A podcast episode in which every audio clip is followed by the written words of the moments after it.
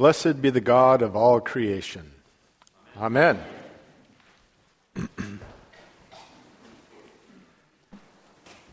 well, it is uh, wonderful to be back from sabbatical. I had a, a, a, great sabbatical, but it's, it's good to be home and back uh, with all of you. Although, after two months of not being in church, I'm hoping that uh, preaching is like riding a bicycle and you don't forget how to do it.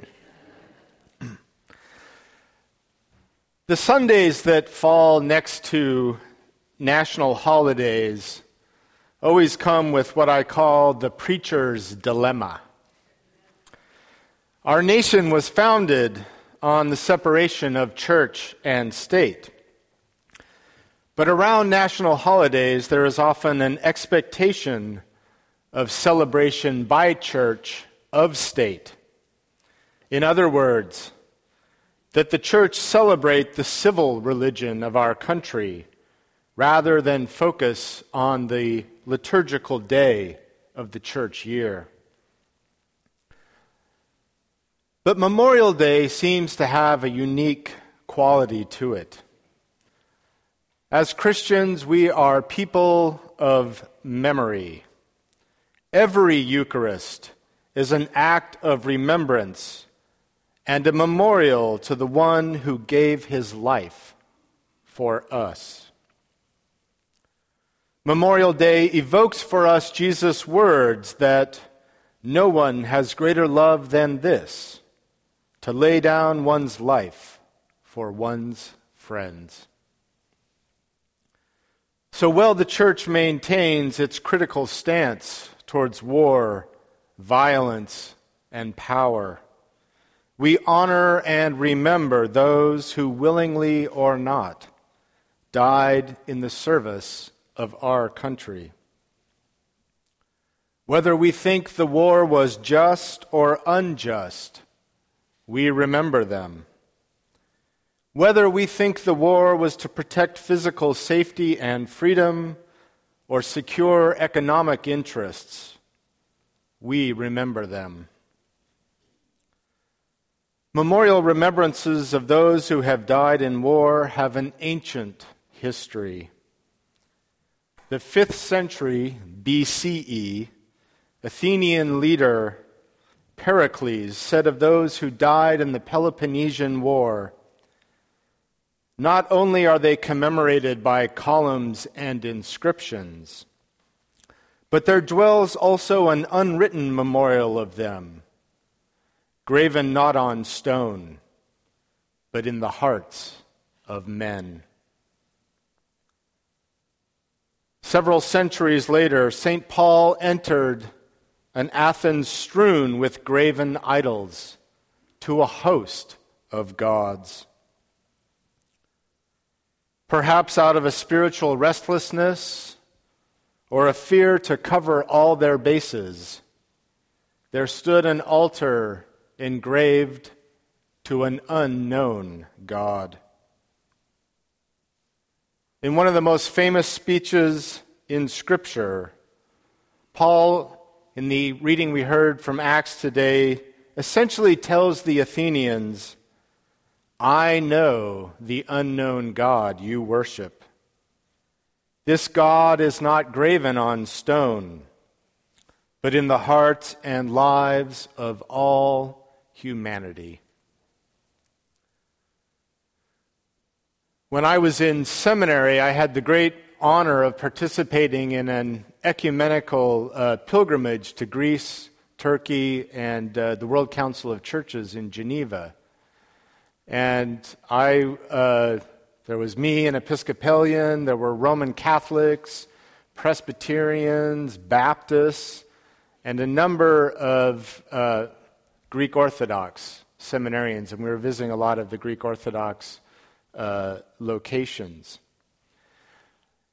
And we got to go to the Areopagus and stand on the Areopagus. And if you've uh, never been there, at the base of it is a plaque which contains today's passage from Acts, Paul's speech at the Areopagus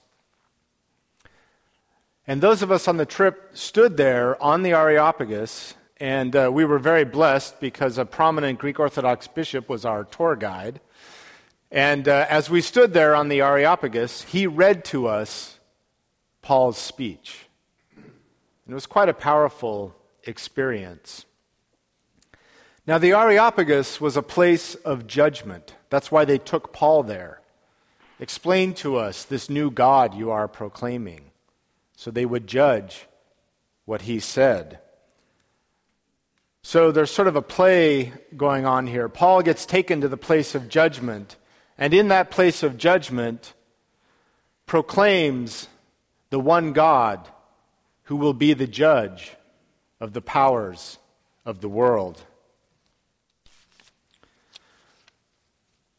One of the most moving aspects of Memorial Day for me is the image of our president laying a wreath at the tomb of the unknown soldier.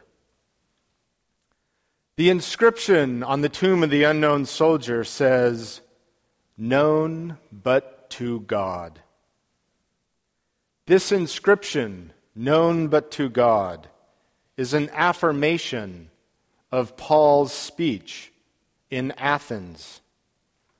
God knows that soldier, and God knows you, because God has given life to all of creation.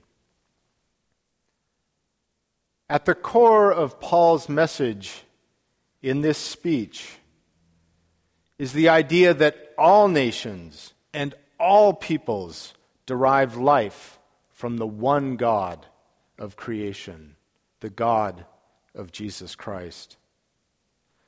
Paul emphasizes our common humanity spreading across nations.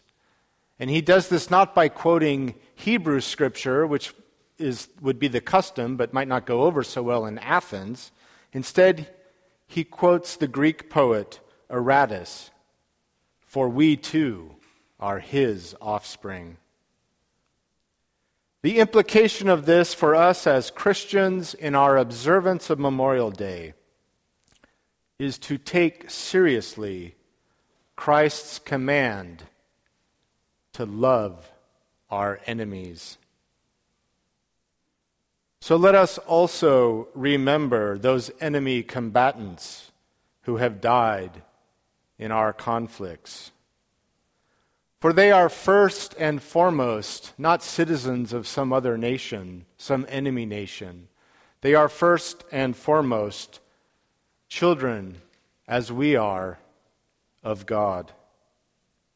And their sacrifice was of equal measure. The grief of their loved ones is the same grief as the families of our soldiers. With earnest prayers for peace among all the nations of the world. May an unwritten memorial of all who have died in war be graven not only on stone, but in our hearts.